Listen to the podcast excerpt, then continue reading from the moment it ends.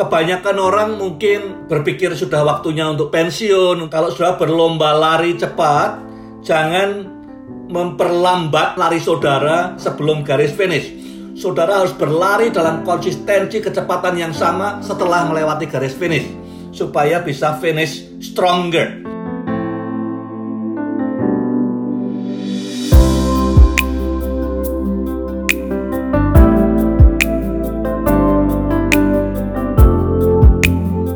Tidak terasa 10 minggu cepat berlalu.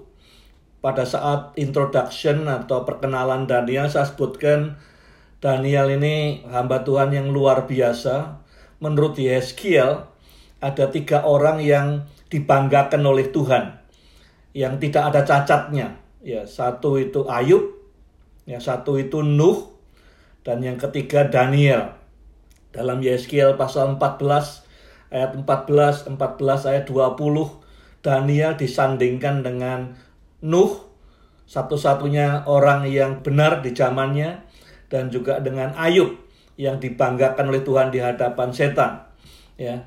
Dan yang kedua, Daniel juga dianggap orang yang lebih berhikmat dari Salomo. Ezekiel berkata, memangnya kamu lebih berhikmat daripada Daniel. Yang dipakai tolak ukur buat Yeskiel bukan Salomo, Ya, Salomo yang katanya bijak pun akhir hidupnya jatuh. Tapi Daniel sampai ujung hidupnya dia terus mewariskan hal-hal yang ilahi. Kalau nggak ada kitab Daniel, kita mungkin nggak pernah dengar tentang malaikat yang namanya Mikael, yang namanya Gabriel. Daniel adalah orang pertama yang nyebut yang bertemu dengan Gabriel dan menyebut nama Mikael. Kemudian muncul lagi di perjanjian baru oleh Lukas dan kemudian oleh Yohanes di kitab Wahyu. Kalau tidak ada uh, kitab Daniel, kita tidak tahu pertempuran di udara. Bagaimana Mikael bertempur dengan kerajaan Persia. Jadi banyak hal yang kita pelajari dari kitab Daniel ini. Daniel pasal 11, saya coba akan menjawab beberapa pertanyaan yang diajukan. Siapa sih Raja Utara, siapa sih Raja Selatan? Nah, menurut banyak ahli uh, Alkitab, Daniel pasal 11 itu suatu nubuatan yang sangat detail dan sangat tepat. Ya. Jadi akibatnya orang-orang banyak berpikir ini ditulisnya setelah kejadiannya. Jadi Daniel pasal 11 itu tidak beda dengan Daniel pasal 2, Daniel pasal 7, dan Daniel pasal 8. Daniel pasal 2 mimpinya Nebukadnezar kemudian diperinci lebih jauh di Daniel 7, Daniel 8 dan di Daniel 11 dibuat sangat terperinci sekali. Sampai semua ahli sejarah mengatakan ini pasti ditulisnya setelah kejadiannya. Baru kemudian waktu tahun 1947 ditemukan naskah Laut Mati, ya, uh, Qumran, ditemukan naskahnya Daniel lengkap, yang merujuk bahwa ditulisnya sebelum kejadian itu, sebelum kerajaan Yunani bangkit, sebelum uh, Raja Xerxes memerintah, sebelum Esther.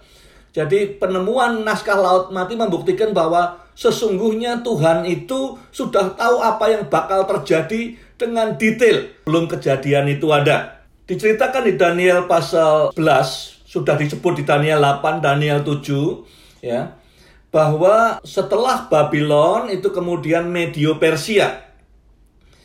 Tiga atau empat keturunan setelah uh, Kores adalah Raja Ahasveros yang kemudian sangat kaya dan sangat jaya. Itu suaminya Esther. Terus kemudian pada sekitar tahun 330 sebelum Masehi, Alexander Agung dikatakan menguasai dunia. Tapi Alexander Agung mati muda, umur 32 atau 33, jenderal yang luar biasa ini dari kerajaan Yunani mati. Dia digantikan oleh empat orang jenderal. Dua orang jenderalnya itu menjadi kuat. Yang satu di utara menguasai Syria sampai Persia, namanya kerajaan Seleucid. Dan yang kedua yang di kerajaan selatan itu namanya Ptolemeus di Mesir dan sekitarnya. Dan sudah bisa bayangkan ada dua kerajaan kuat yang selama berapa ratus kemudian setelah Daniel perang terus satu dengan yang lain. Palestina atau tanah Kanaan atau Israel itu di tengah-tengahnya. Jadi Tuhan memberitahu bahwa berapa ratus, 350, 400 tahun kemudian akan banyak perang karena kerajaan utara, yaitu kerajaan Syria yang Seleucid akan berebut dengan kerajaan Ptolemy, yaitu selatan, kerajaan di Mesir. Gantian terus dan semua lewat di tanah perjanjian. Jadi Tuhan menyiapkan bangsa Israel bahwa akan ada masa turbulence selama 350 tahun seperti zamannya hakim-hakim. Tapi sekarang tidak ada pemimpinnya. Orang Israel perlu siap. Akan ada masa sulit tapi dijanjikan bahwa orang yang namanya tertulis di buku akan selamat. Seperti yang dituliskan di Daniel 11 itu yang terjadi ada pernikahan antara anak raja di utara selatan dan segala macam itu persis terjadi seperti nubuatan itu semua nubuatan atau hampir semua nubuatan biasanya punya multiple fulfillment, penggenapan beberapa kali. Ya, contohnya kata pembinasa keji yang disebut di uh, ayat 9, ayat 27, ayat 11, uh, eh, pasal 11, 31, 12, 11.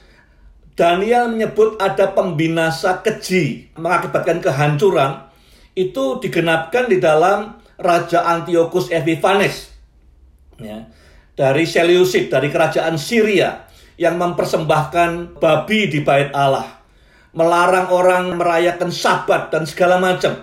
Pokoknya menghina Tuhan. Sehingga muncul pemberontakan di Israel, ya. Tapi kemudian Tuhan Yesus juga mengutip itu pembinasa yang keji dalam Matius 24. Dikatakan pada akhir zaman nanti, dia bilang pada gereja awal, akan ada pembinasa keji lah buat gereja awal pembinasa keji adalah Nero yang hancurkan membakar bait Allah dan segala macam. Banyak nubuatan punya multiple fulfillment. Contohnya ya satu ini. Kita perlu tahu konteksnya setelah kira-kira 70 tahun setelah nubuatan ini semua uh, kejadian uh, tulisan nabi firman Tuhan di perjanjian lama berhenti. Kemudian ada 400 tahun silence, tidak ada tulisan apa-apa dari Maleaki sampai kepada Matius, sampai kelahiran Tuhan Yesus. Satu-satunya guidance, tuntunan buat orang Israel melewati 400 tahun yang tidak ada nabinya, tidak ada pimpinannya itu, tidak ada suara Tuhan itu adalah kitabnya Daniel ini yang memberi navigasi apa yang bakal terjadi. Kenapa kok Tuhan nyatakan ini pada Daniel? Urusannya apa? Nah kalau sudah lihat dalam sejarah, sejak Sakaria, sejak Maleaki sampai Matius, itu silence. Tidak ada suara dari surga yang dituliskan, tidak ada nabi yang berkata di Israel. Yang dipegang Israel adalah apa yang dinubuatkan Daniel untuk navigasi bagaimana supaya sampai Mesias itu datang. Ya, digenapkan dalam Mesias. Saya tidak mengerti itu satu masa, dua masa, dan setengah masa. Ini sudah disebut di pasal-pasal sebelumnya. Ya, ada yang ngitungnya uh, 100 1260 hari, 1355 hari. Ada yang menafsirkan ini sebagai tahun, hari sama dengan tahun atau minggu sama dengan tahun. Nah, saya tidak mau ke sana. Nanti pada saatnya tiba kita akan tahu. Ada yang menafsirkan, oh itu tiga setengah tahun masa aniaya. Saya tidak akan ke sana. Saya katakan sekali lagi, kita tidak mau ramal-meramal soal waktu, ya tapi bahwa ada masa yang sulit ya tapi orang yang namanya tercantum di buku akan bisa melampaui itu itu beritanya pasal 11 dan 12 saya gabungkan saya beri tema finishing stronger konteksnya Daniel ini adalah tahun ketiga pemerintahan Kores Daniel menjabat sebagai penasehat coachnya raja-raja di Persia sampai tahun pertama Raja Kores. Jadi mungkin dia sudah setahun tidak pegang jabatan. Dia umurnya mungkin sekitar 87, 88 tahun. Kebanyakan orang mungkin berpikir sudah waktunya untuk pensiun, untuk istirahat, menikmati hidup. Tapi orang kayak Daniel, kayak Caleb, kayak Musa, ini adalah awal sesuatu perjalanan yang baru. Kalau sudah berlomba lari cepat, jangan memperlambat, memperpelan lari saudara 10 meter sebelum garis finish saudara harus berlari dalam konsistensi kecepatan yang sama 10 meter setelah melewati garis finish. supaya bisa finish stronger. Jadi tidak hanya finish well, tidak hanya finish strong, Daniel menurut saya finish stronger. Nah berapapun umur saudara, entah 70, entah 40, saudara tidak tahu kapan finishnya hidup saudara. Ya, ada orang yang uh, selesai umur 40, umur 35, umur 65, umur 85, umur 100. Tapi kuncinya sama, semua orang mesti berpikir finish stronger. Dan itu message Daniel 11 dan 12 yang saya pelajari.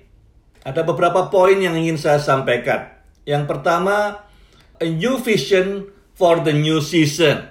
Atau visi yang baru untuk musim yang baru. Musim baru buat Daniel, dia sudah hendak bekerja di sebagai coach raja-raja di Persia, tidak punya tanggung jawab uh, operasional, dia mungkin bertanya, so what? What next? Ya, banyak orang berpikir ini waktu pensiun, waktu istirahat, waktu menikmati hidup, tapi justru di saat seperti ini Tuhan memberikan visi yang baru. Visi yang diberikan Tuhan di Daniel 11, apa yang bakal terjadi di dunia 350 sampai 400 tahun setelah ini.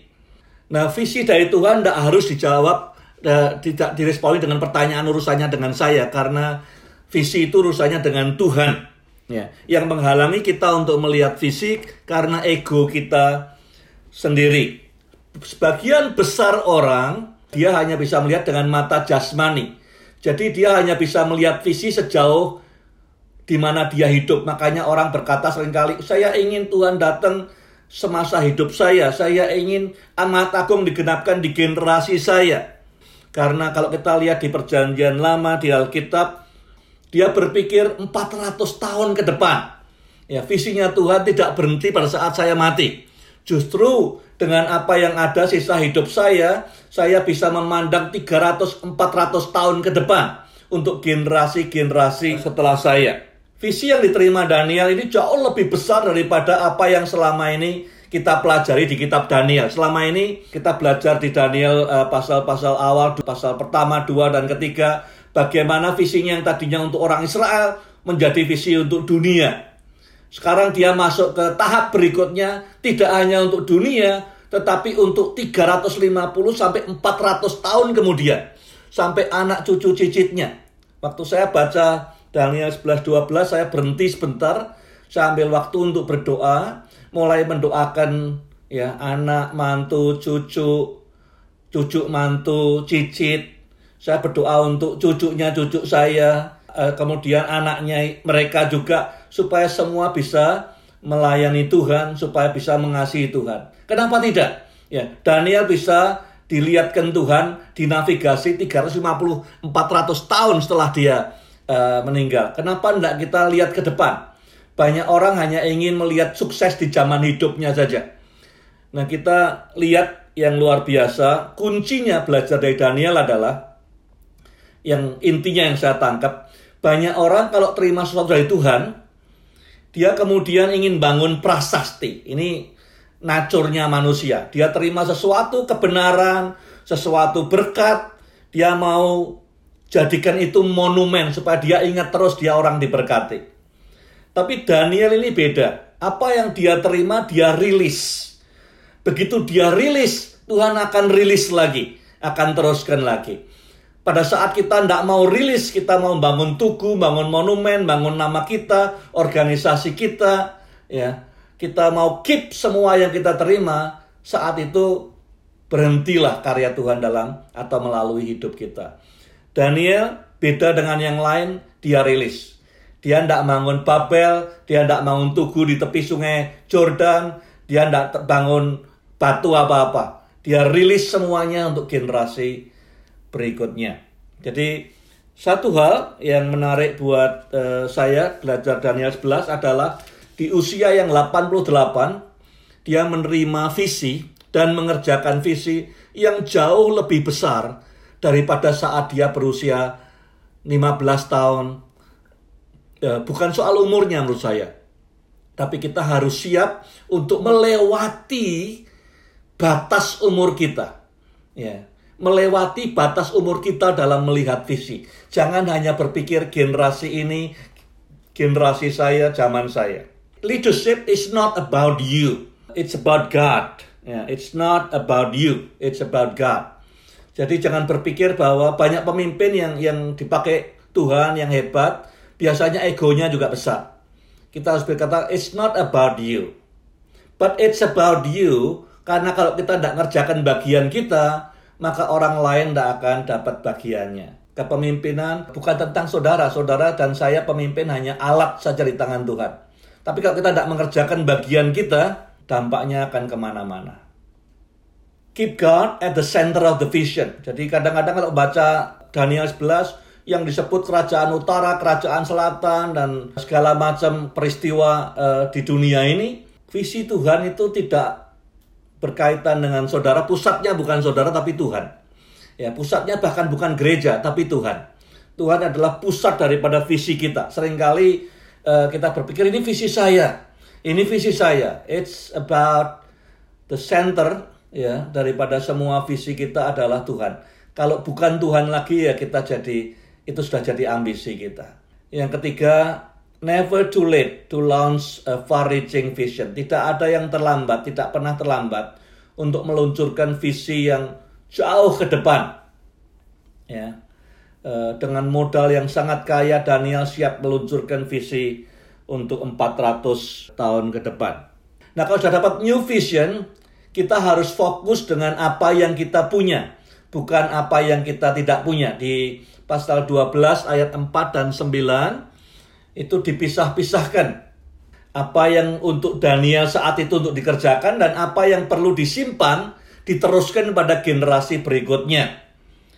Kita tidak harus menunggu untuk memulai sesuatu. Apa yang dia mulai tahu tentang oke, okay, tahun-tahun ke depan akan seperti ini, dia siapkan bangsa Israel untuk bisa navigasi semua itu supaya bisa berhasil bagaimana. Dan yang kedua, uh, wisdom itu bisa membedakan mana yang untuk dia, mana yang perlu ditutup untuk generasi berikutnya. Dia tidak habiskan tenaga untuk memahami yang bukan bagiannya dia. Di dalam kitab Daniel 11-12 itu kata wise itu disebut empat kali. Ya, kata wise disebut empat kali. Uh, yang pertama di uh, di pasal 11 dikatakan orang yang uh, bijaksana itu akan memberi pengajaran kepada orang lain. Yang kedua, orang bijaksana akan dimurnikan. Di pasal 12 orang bijaksana akan bersinar. Dan yang di 12 ayat 10 orang bijaksana juga akan dimurnikan lagi. Orang bijaksana akan memahami bahwa tantangan yang dia hadapi adalah untuk pemurnian hidupnya. Jadi ada empat e, kata tentang kebijaksanaan. Orang bijaksana itu siapa? Orang bijaksana bukan orang lawannya orang bodoh. Orang bijaksana itu orang yang terus belajar, terus bertanya, terus cari tahu, ya, terus bertumbuh. Tapi orang bebal lawannya. Orang bebal itu orang yang tidak mau belajar. Bagaimana memimpin di saat yang turbulence, ya, seperti di nubuatan di Daniel 11. Di depannya selama 300 tahun tidak jelas akan perang, perang, perang, perang, perang, ya. Israel di tengah-tengahnya. Di time of uncertainty, di waktu turbulence, ada tiga nasihatnya Daniel. Satu, apa yang dia tahu, strategic information, informasi strategis yang dia tahu, yang dia terima dari Tuhan, itu dibagikan kepada pemimpin-pemimpin. Realitas ke depan seperti apa? Kalau sudah menerima informasi strategis dari surga, ya do not delay to communicate. Jangan tunda komunikasikan. Sudah dapat sesuatu dari Tuhan pas belajar kitab Daniel, komunikasikan pada pemimpin yang lain. Kalau terlambat komunikasikan, bisa saja akibatnya bisa fatal. D yang kedua, do not deduct. Jangan kurangi informasinya. Realitasnya seperti apa, konteksnya, landscape-nya seperti apa, sampaikan pada para pemimpin. Jangan delay, jangan didak, jangan dikurangi, dan yang ketiga jangan dress up, jangan di sugar coating. Jangan dibuat manis-manis. Sulit ya sulit. Di Daniel 11 12 dikatakan akan ada masa yang sulit di Daniel 12 seperti yang belum pernah terjadi. memang sulit sekali. Ya, tidak usah di sugar coating, tidak usah dilapisi manis-manis, apa adanya disampaikan. Yang kedua, sampaikan bahwa God is in control of history. Dia bisa lihat 300-400 tahun ke depan dengan detail. Kita udah lihat buktinya. Semua orang yang tidak percaya Tuhan tidak percaya bahwa ini betul-betul Tuhan menyampaikan sebelum kejadiannya. Begitu detail terlewati dalam sejarah. Ya. Uh, God is in control and He has clear plan. Kalau sudah sampaikan bahwa God is in control, buktinya banyak dalam kehidupan saudara dalam Alkitab, maka semua pemimpin di sekitar saudara perlu punya uh, akan ada confidence dan fokus. Fokusnya ke siapa? Ke Tuhan yang memberikan harapan. Yang ketiga, memimpin di masa turbulence adalah memberikan assurance. Michaels ya yang adalah pemimpin yang pembela uh, umat Tuhan, dia akan bangkit di masa-masa itu. Dan dalam sejarah uh, Mikael bangkit berkali-kali dalam keadaan umat Tuhan yang sulit. He will not leave you. Tuhan tidak akan biarkan saudara dan we will not leave you. Kita belajar dari Mikael, kita akan berdiri untuk melindungi umat yang Tuhan percayakan kepada kita. Yang membedakan orang yang bisa navigasi visinya Daniel dengan yang tidak. Di dalam 12 ayat yang ketiga, ya, ada empat hal yang membedakan orang-orang yang bisa melewati semua masa sulit ini dan mencapai fulfill God's vision. Satu adalah orang yang terus mencari dan mengimpartasikan wisdom, bukan knowledge, wisdom atau life, ya. Jadi orang-orang yang akan sukses melewati masa-masa turbulence adalah orang yang terus mencari hikmat dan terus impartasikan hikmat. Sesungguhnya terjemahan aslinya adalah impart wisdom. Jadi saudara dengan membuka impart wisdom, impart wisdom do not delay, do not deduct, do not dress up. Ya. Orang-orang yang akan bisa melewati masa turbulence adalah orang yang impart wisdom, nomor satu. Nomor dua, orang yang memimpin orang lain kepada kebenaran. Yang pertama, impart wisdom. Yang kedua, memimpin orang lain kepada kebenaran. Yang ketiga, di ayat 9, Gabriel berkata kepada Daniel, Who goes his way?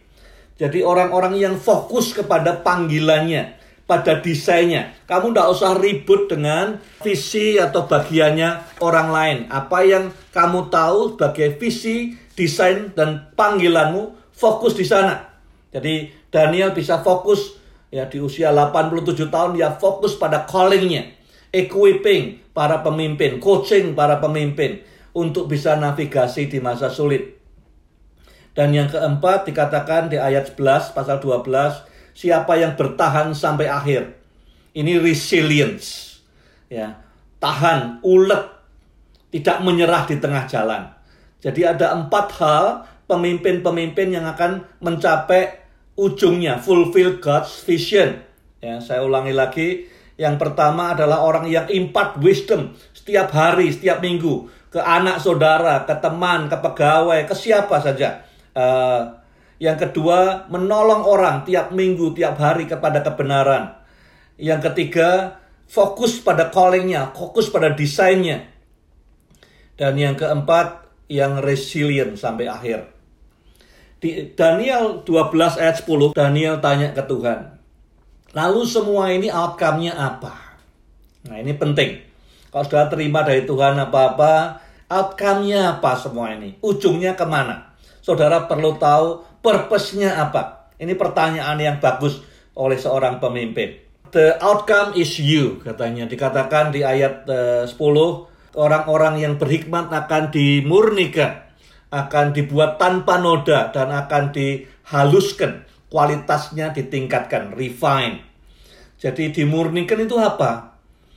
Dimurnikan itu dipanaskan dengan api seperti logam supaya yang tidak pure. Kalau emas itu supaya emas yang murni bisa gabung dengan yang murni, campuran-campuran lain akan tersingkirkan. Nah kalau murnikan logam harus pakai emas, panas, dan tujuannya apa semua masa-masa uh, tidak menentu yang dihadapi Israel? Pemurnian. Ya, kita menghadapi masa sulit. Tujuannya apa? Pemurnian. Pemurnian harus pakai api supaya betul-betul kelihatan bersinar. Yang kedua dibuat putih bersih. Tidak ada cacat katanya adalah clean white kata artinya. Direndam, dicuci, dikucek ya kira-kira sampai nodanya hilang semua. Yang ketiga diuji, dipisahkan supaya beda dengan sisa dunia ini. Ya, Tiga-tiganya tidak enak semua. Satu api, ya. Yang kedua dikucek, direndam dalam air.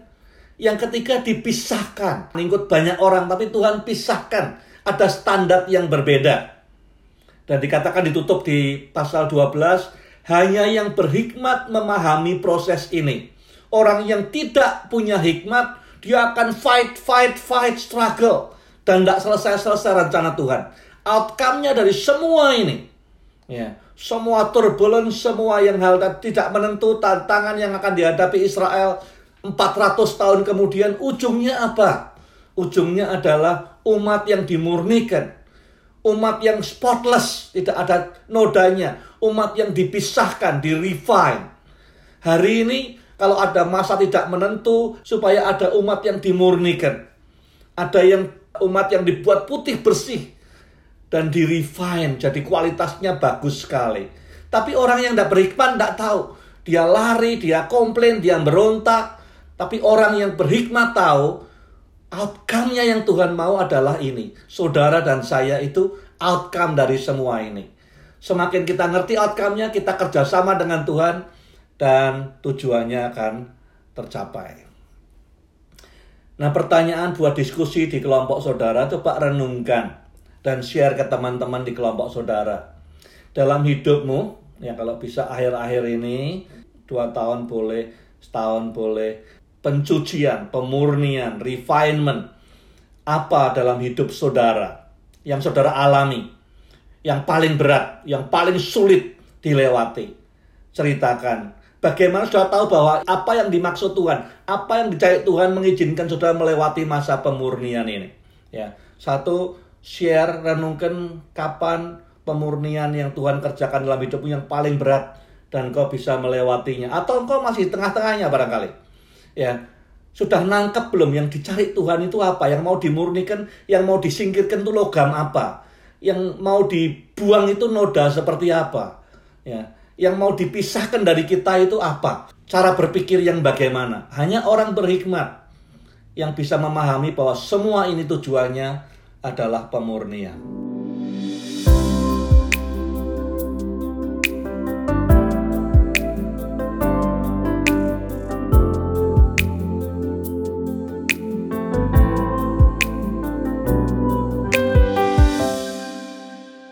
Ada tiga atau empat hal yang saya catat. Yang pertama, kenapa sih kita kok perlu dimurnikan? Kenapa perlu di refine, kenapa perlu dicuci supaya nodanya hilang semua. Tentu yang pertama karena Tuhan ingin sekali untuk mempercayakan hal yang lebih penting ya supaya hidup kita lebih efisien, supaya hidup kita lebih ber, bermakna, bisa dipakai Tuhan untuk rencana yang lebih bagus. Uh, tapi kadang-kadang kita tidak melihat itu. Kalau kita melihat maksud Tuhan, kita dengan senang hati lah masuk ke perapian. Ya tidak senang hati, tapi ya rela lah. Ya dicuci, dikucek ya rela. Tapi karena kita tidak lihat tujuannya Tuhan, ingin membawa kita ke tempat yang menjadi alat yang lebih berguna, sering kali mata kita tertutup kepada tantangan, kesulitan, panasnya api. Perlu tahu purpose-nya dulu apa satu, Tuhan punya purpose supaya kita jadi bejana yang lebih berguna. Yang kedua, dalam perjalanan hidup kita setiap hari, ya, kita hidup di dunia, kita dengar apa macam-macam dari orang, dari berita, dari media, kita lihat macam-macam, dan itu e, bisa mengotori ya pikiran kita, ngotori hidup kita, ngotori fokus kita, ngotori prioritas kita, sehingga perlu dari waktu ke waktu dicuci, ya dibersihkan.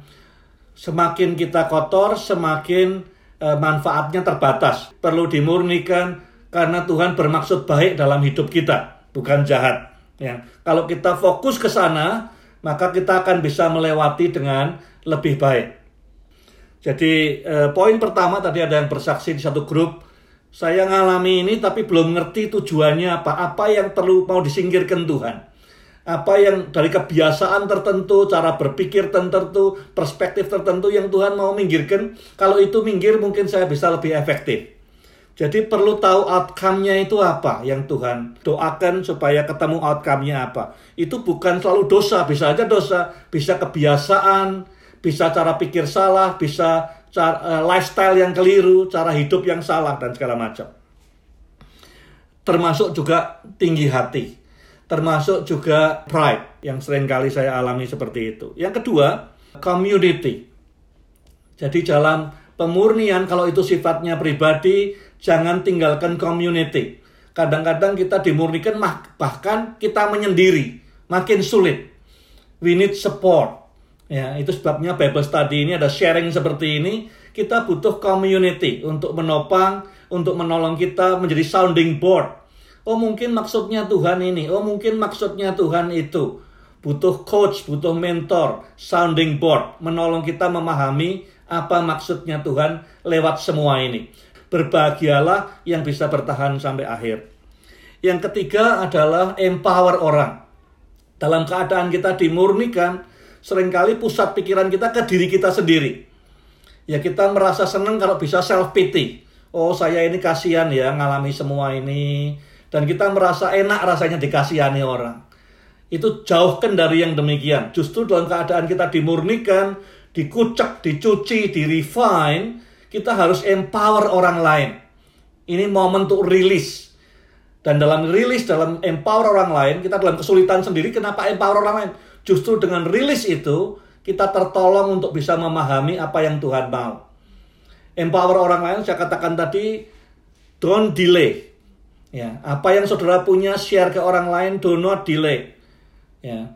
Yang kedua, do not deduct. Apa yang Tuhan ingin, yang saudara terima, bagikan kepada orang lain, jangan dipotong.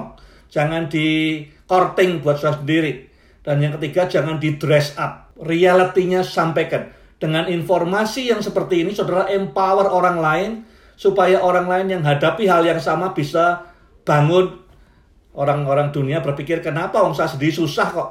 Saya sendiri ngalami api kok. Kenapa saya mikir orang lain? That's how the Bible works. Pada saat kita merhatikan orang lain, empower orang lain, God will empower us.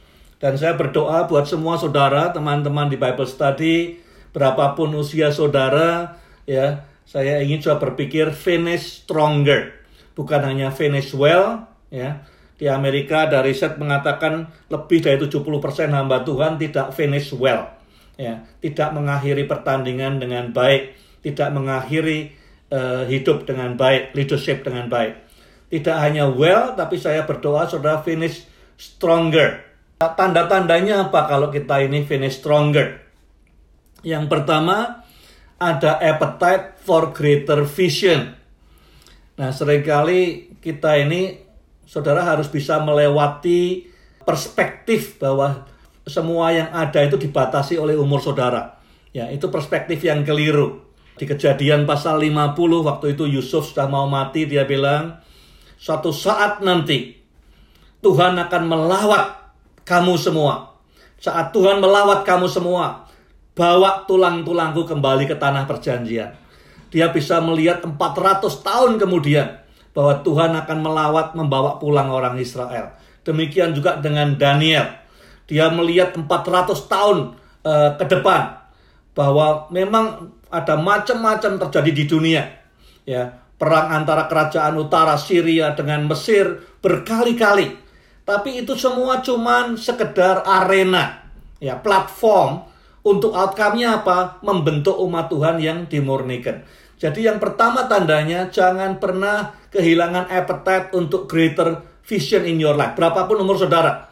Saudara 30, saudara 60, saudara 80. Pikirkan visi yang melampaui hidupmu. Jangan hanya berpikir visi untuk generasimu, visi untuk hidupmu. Saudara dan saya tidak harus melihat hasil akhirnya. Karena visi senternya itu Tuhan. Bukan saudara. Tidak harus lihat hasil akhirnya, tapi saudara yang menggulirkan visi ini supaya generasi-generasi kemudian bisa fulfill that vision. Jangan berhenti berpikir God can give you vision and dream for the future.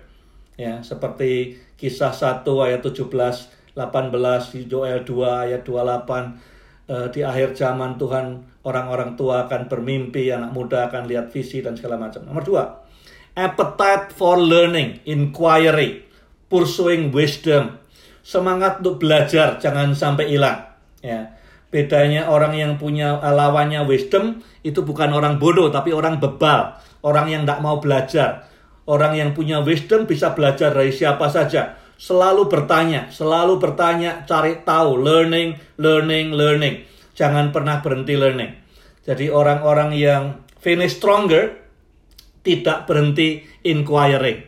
Dan bertanyanya tidak sekedar what, what, what, tapi why, why, why. Kalau what ya what is the outcome. Jadi what-nya adalah what yang meaningful. Tapi pertanyaannya why Daniel? Why now? Kenapa Tuhan pakai Daniel? Kenapa Tuhan pakai saya? Kenapa sekarang dia nyatakan ini? Ya. Jangan berhenti, jangan habisi appetite saudara untuk learning, untuk mengejar wisdom, untuk terus bertanya. Yang ketiga, deep care for the people. Daniel mikirkan generasi-generasi berikutnya. Dia bilang, gimana umat Tuhan bisa survive? 350 tahun kemudian perang terus utara dan selatan saling berebut wilayah Fertile Crescent, tanah perjanjian. Ya. Ini yang buat dia kemudian mulai melangkah dengan apa yang dia punya. Dia care, bukan hanya untuk generasinya, tapi generasi-generasi kemudian. Anakmu, cucumu, ya, generasi-generasi berikutnya dari bangsa ini. Ya. Yang berikutnya, tandanya orang-orang yang akan finish stronger, more intense, imparting life.